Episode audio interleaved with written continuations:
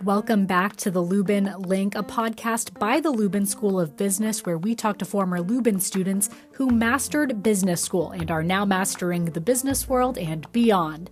I'm Sophia Paraconi, the Assistant Director of Digital and Social Content for the Lubin School of Business and your host for today's episode of The Lubin Link.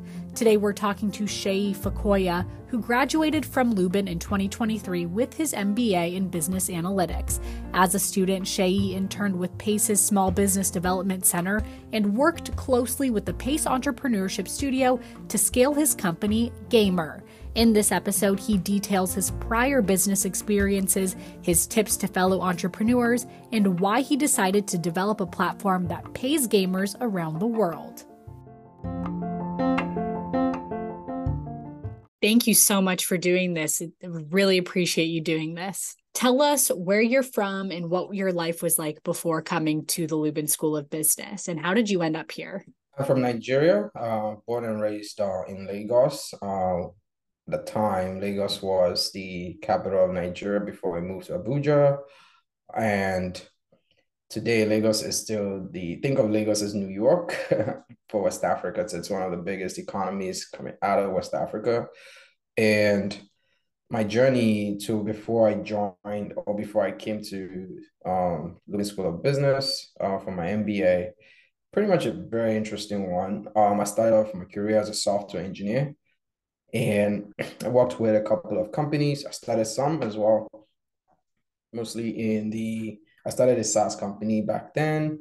That failed because I was kind of very naive in business, and moved to a charging infrastructure that I then sort of thought about using solar energy called Saja.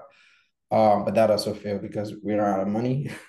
And then, so at the time, I was like, okay, what do I need to do? So I went into, started working for companies. So I worked for a couple of startups, one for Uber for motorcycles called Max, and then joined a fintech company called Ribi, who was providing loan origination infrastructure for small businesses in Nigeria.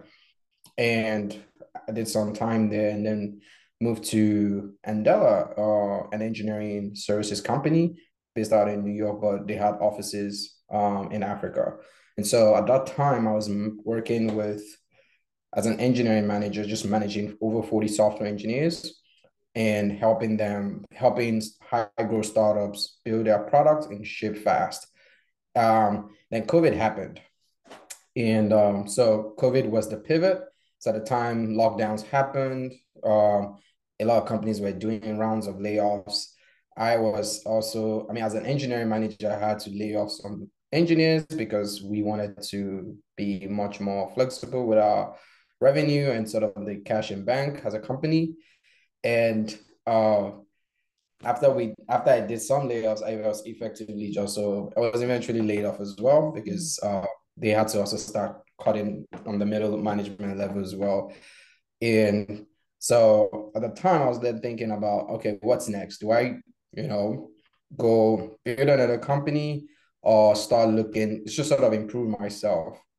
And at that point, I had a friend called Deborah. So we call her Debbie.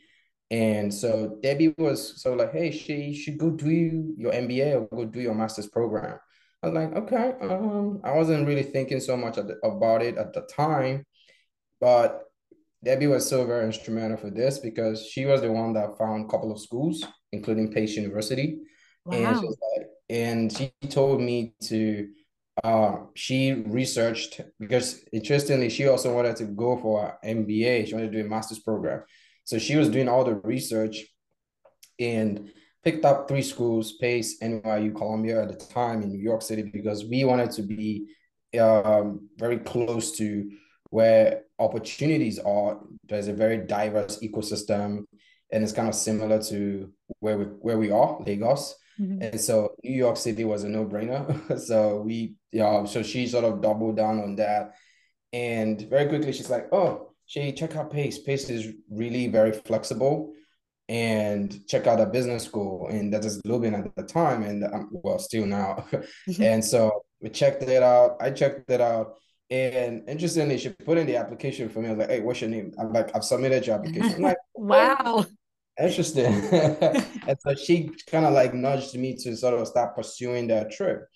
And so I put in the application. I can remember she put in the application May 31st and of 2021. And at the time, it was more or less around things went really quickly, you know, from processes of visas, processing of the admissions, et cetera, and by August 28th, I believe, I was in Lubin Business School.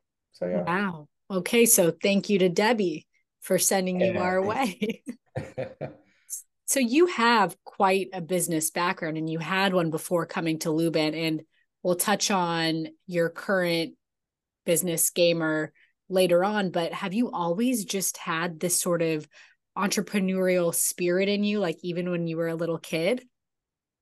Yeah. That's kind of very interesting. So interesting question. So for me, entrepreneurship bug, I got bitten by that when I was, I think 16, I believe. Yeah, about 16, 17. Growing up as a kid, my mom used to put us, me and my two older siblings, she works in the medical field. So she was a nurse. And so she would, with the environment we were in, she made sure that we were not, you know, sort of like influenced by the environment.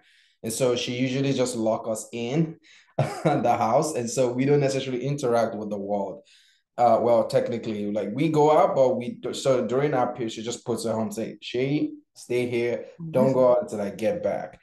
And, you know, at that point, I was like, okay, we started. So I usually play with my siblings, and we kind of just figure out what to do. So together. And there's a book that I kind of like read. This book, Rich Dad Poor Dad, was, I think that book, I remember very quickly, was given to me by one of my friends who is now late. I mean, so rest in peace. So about, you know, just thinking about making money and just generally. And then how do we classify that? So that book was very pivotal. So I read that book at 16 and started thinking about money differently, and sort of thinking about, okay, how do I want to shape myself? I personally was a very strong goal setter. So at 18, I started setting goals like, oh, I want to finish my undergrad at 16. So I finished that about, actually 16, I finished my undergrad. Wow. So,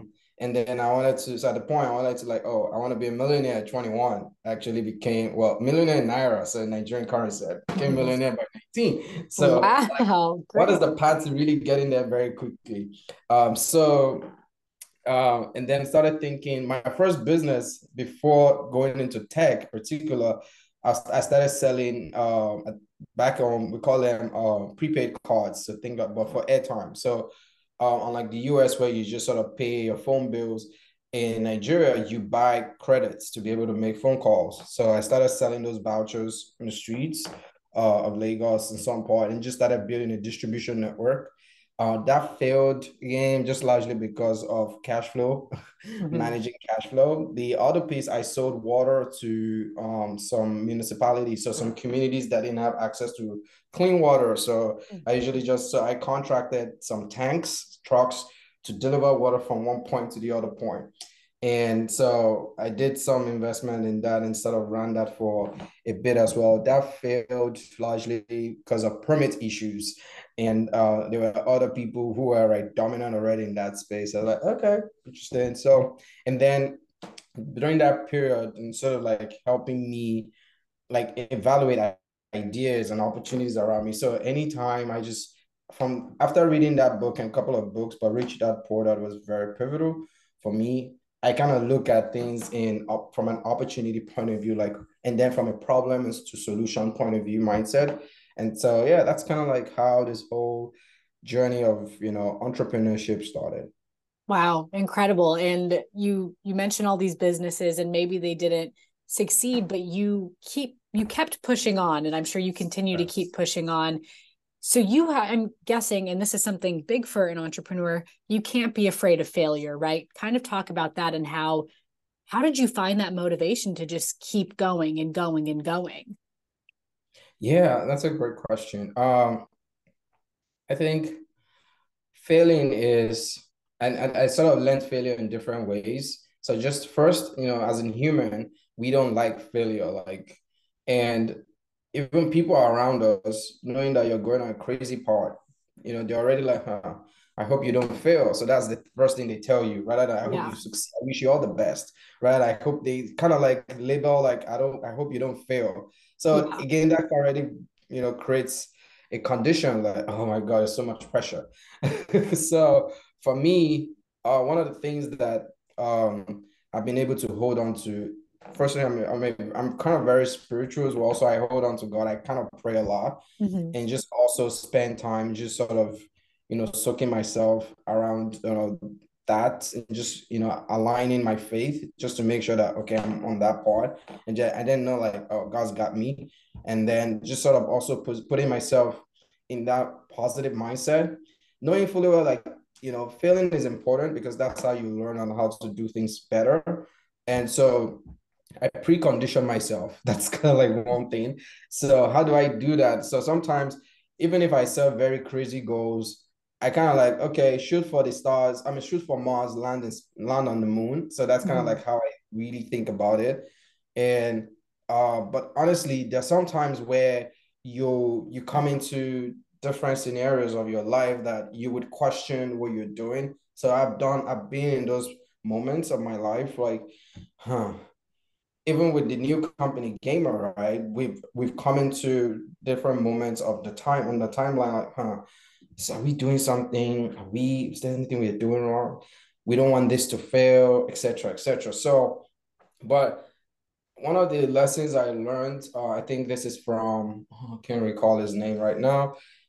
With life is ebbs and flows. So things are going to go up, and so as they're going up, just prepare that it's going to go down as well. Yeah. So that knowledge, with that insight, I usually just prepare for failure. So even though you don't want to fail, but you just sort of like prepare for it. And so failure, like I said, is in different ways. It's not failure as a person. It's just failure. There are different angles to it. So there could be circumstances.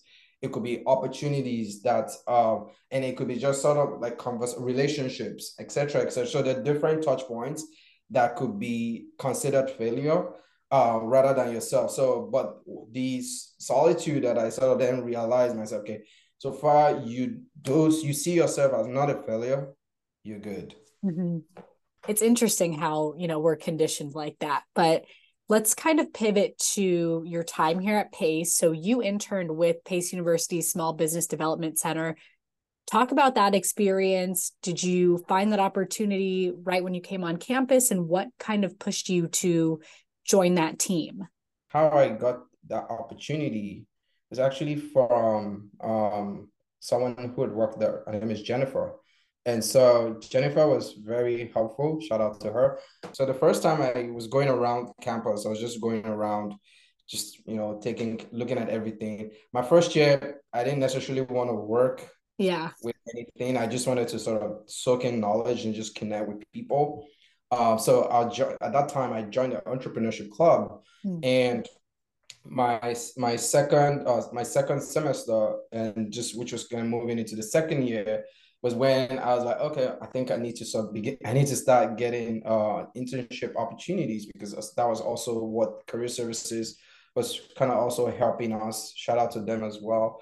So I met Jennifer at an entrepreneurship event. Just so I can meet up during the entrepreneurship club. And she told me she worked at Pace SBDC. At the time I kept in conversation with her, I kept in touch with her, and she just notified me like, oh, this place is going to open up. So I just sort of like, you know, applied for it. And I went through the interview process with Director Andrew Flamm, and spoke with the Pace Business Advisors team. I kind of worked all through at the SBDC during my time at Pace for my MBA program. So my day-to-day and kind of like my experience at the Pace SBDC, I think it's been very, very helpful to understand the business landscape in New York City.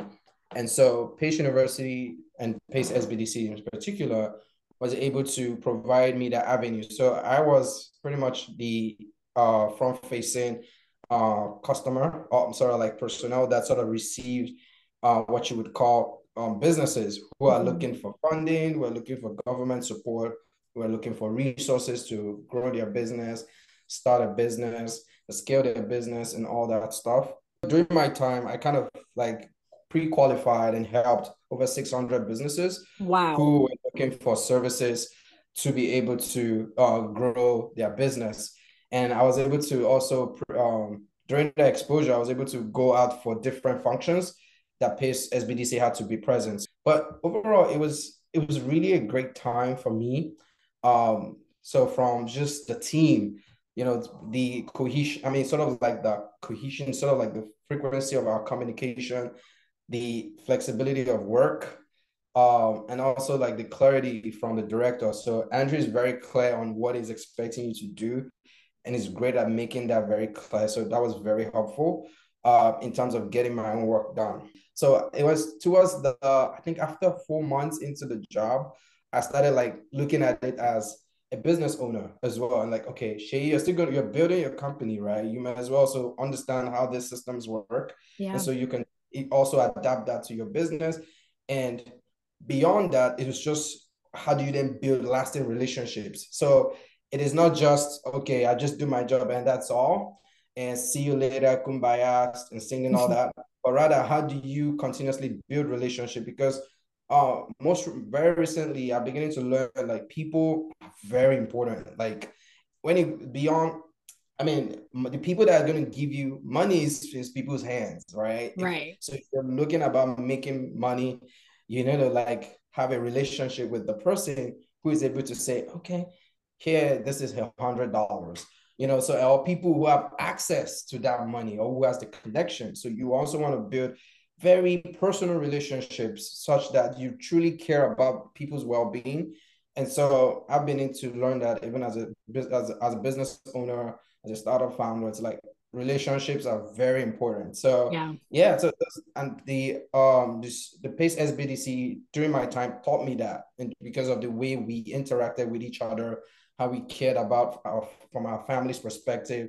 And, you know, just under the leadership of Director Andrew Flamm, he was super, you know, hands-on on making sure everybody from a mindset, from a well-being perspective is good before they get their work done. So, yeah. And I was actually going to say, I bet interning there was a great experience for you personally as a business founder, which is the perfect segue to our next question.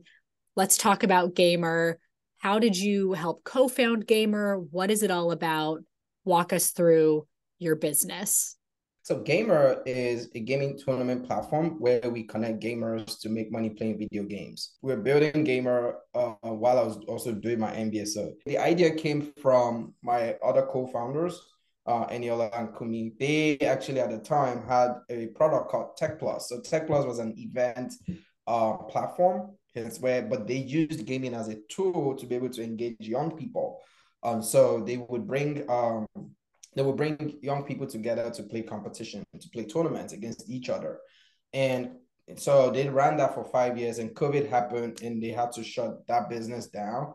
And so it was during the part where I was transitioning from Andela to like, oh, do I go do my MBA or do I go join a company, et cetera, or go build my own company? So Eniola's friend reached out to me to say, oh, there's this friend of mine. She's looking to co-found something with a technical person, because like I said, my background is software engineering. And she needed help with just understanding how they can leverage technology to make this more scalable. And so I had a chat with her and we looked at the opportunity together. On my own daily, my hobbies, I love playing video games already. So that was interesting conversation we had. And I wanted to also scratch my own itch as to, okay, how do I make money playing video games? And how do I also help hundreds of millions of people who are in the world who play video games to make money doing the same? Mm-hmm. And so it was my own childhood itch that I also wanted to scratch. And because my mom at the time bought me when I was 12 or 13, she bought me my first PlayStation. And She also then told me, like, Seyi, how are you going to make money playing video games? And then she then bought me my computer. She bought my computer, like, go start doing something on the computer. So I started doing, drawing art, and then that took me more into writing code. So, just having that conversation with Eniola also just took me back to, when my mom was asking me that question. And I was like, it'd be interesting. And then with technology investment, it was just a good moment to start that. We looked at the ecosystem. I looked at what they already have. And I did some research internally. I kind of personally, it already validated that this is an opportunity to actually scratch my own itch, to solve my own problem for myself. But then again, how many other people were there that required us, that had that same problem? So I did a bit of research and then go back to her and say, okay, I think this is an interesting opportunity. This is an interesting idea, but there are different ways we can then approach it. So, but yeah, that's the origin story for Gamr.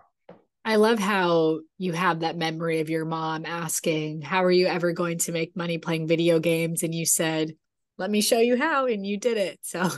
That's pretty incredible. So where do you see Gamr 5 years from today? So at one point, Gamr is currently very strong in the Nigerian ecosystem. I think so 5 years will dominate Africa, hands down that. So we are very bullish on that.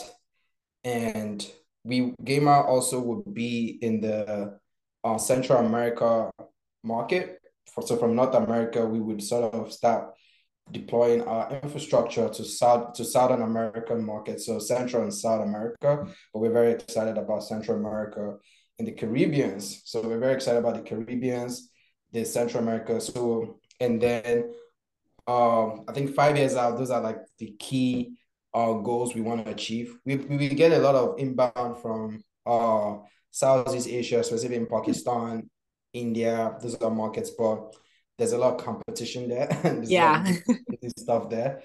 But we want to really serve people largely that are of color, underserved, and overlooked. So I think that's a very interesting niche that we can go into those markets, build with them, just using our expertise and infrastructure, and then just dominate. So 5 years, Gamr would dominate Africa and also sort of scale out from North America to South America.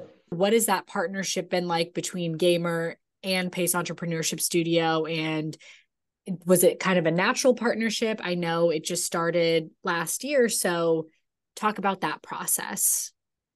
Yeah, I think the Pace Entrepreneurship Studio was very helpful because it started off right at the end of my program at Pace. So I heard about it in my first year.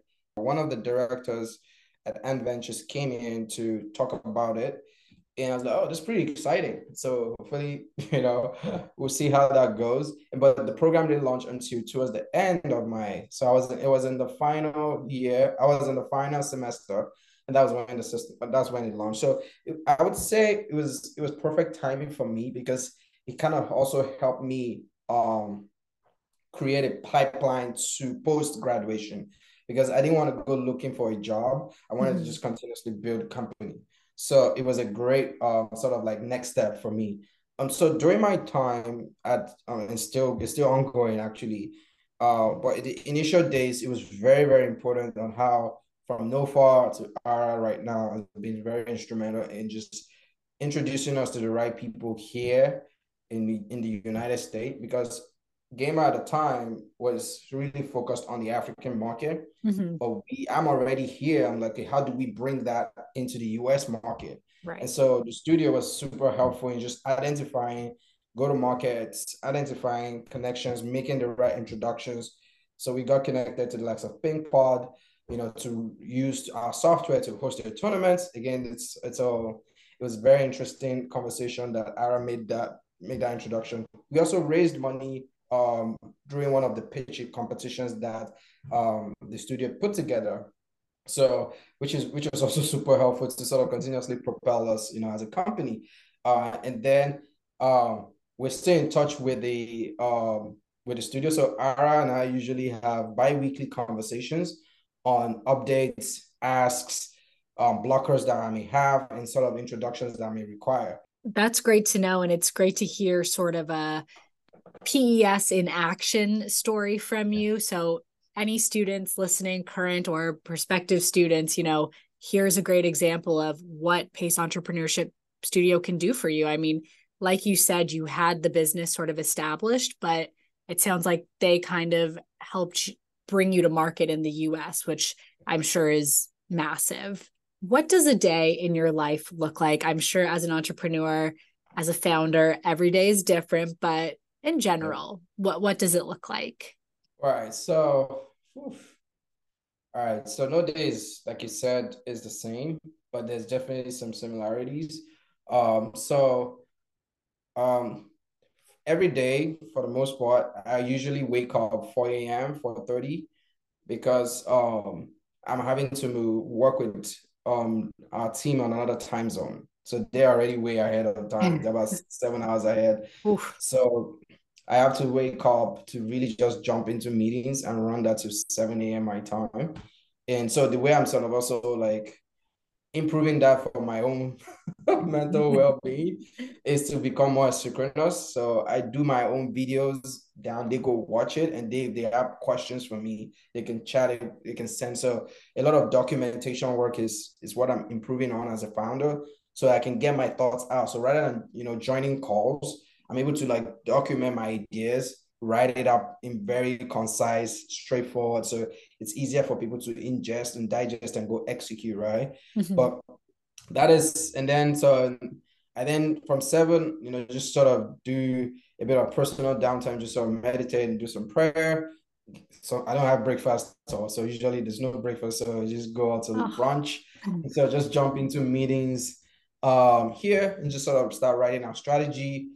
Just following up on what we've set out to do for the week. So usually we have like weekly goals that we have set to sort of achieve. But right now, because we're going through Tech Stars, there's just so many programming that is being allocated. So my calendar is like fully booked out all to January. Wow. But the good thing is we still have some slots. So Thanksgiving is coming, Christmas is coming. So we have some downtime, but it's kind of very chaotic right now. I love taking long walks. Just sort of like ease out. So after a couple of meetings, I just take long walks and then sort of like get the wind through my head if it's not too hot, and then sort of like come back and then continue working. And so in evenings, so I have a early dinner. So between 6, 7, I just have an early dinner and just sort of like and then towards the night, just continuously reading through emails and making sure that nothing is missing. And then if there are other side events that you need to attend that is sort of connecting the dots, I do that. I'm trying to add more recreational things into my life to sort of get that balance.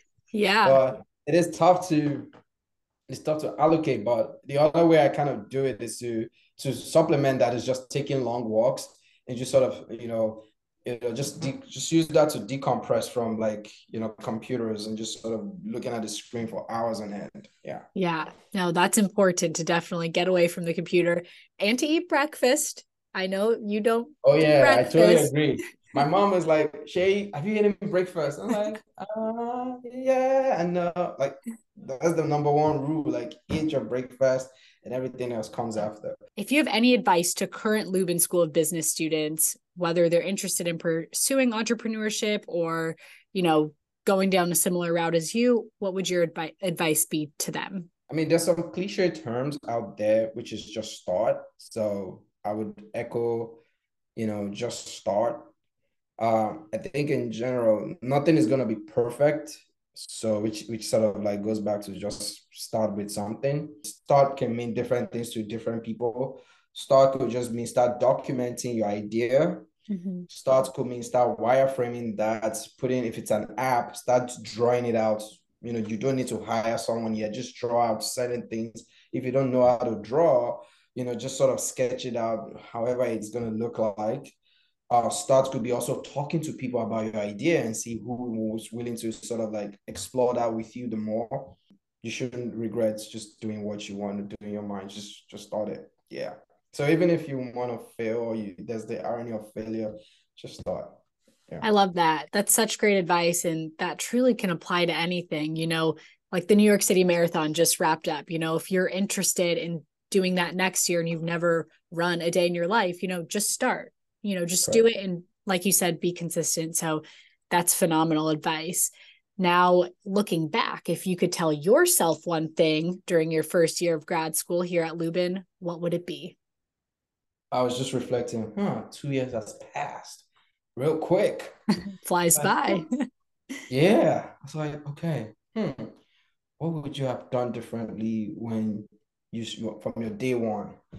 I think I'll have started faster. So it goes back to starting.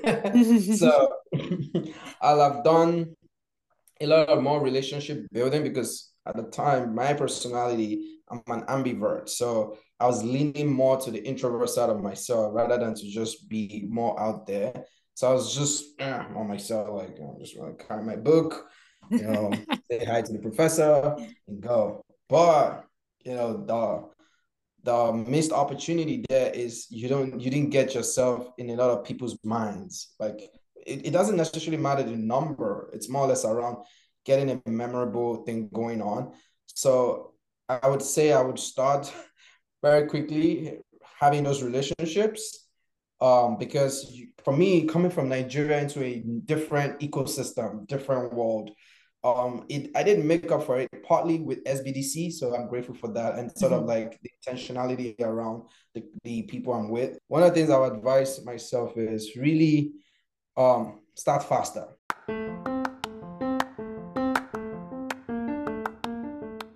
And that does it for this episode of The Lubin Link. Thank you so much for listening. If you'd like to connect with Seyi or learn more about Gamr, you can find additional information in the description of this episode. Don't forget to subscribe so you don't miss the next episode of The Lubin Link.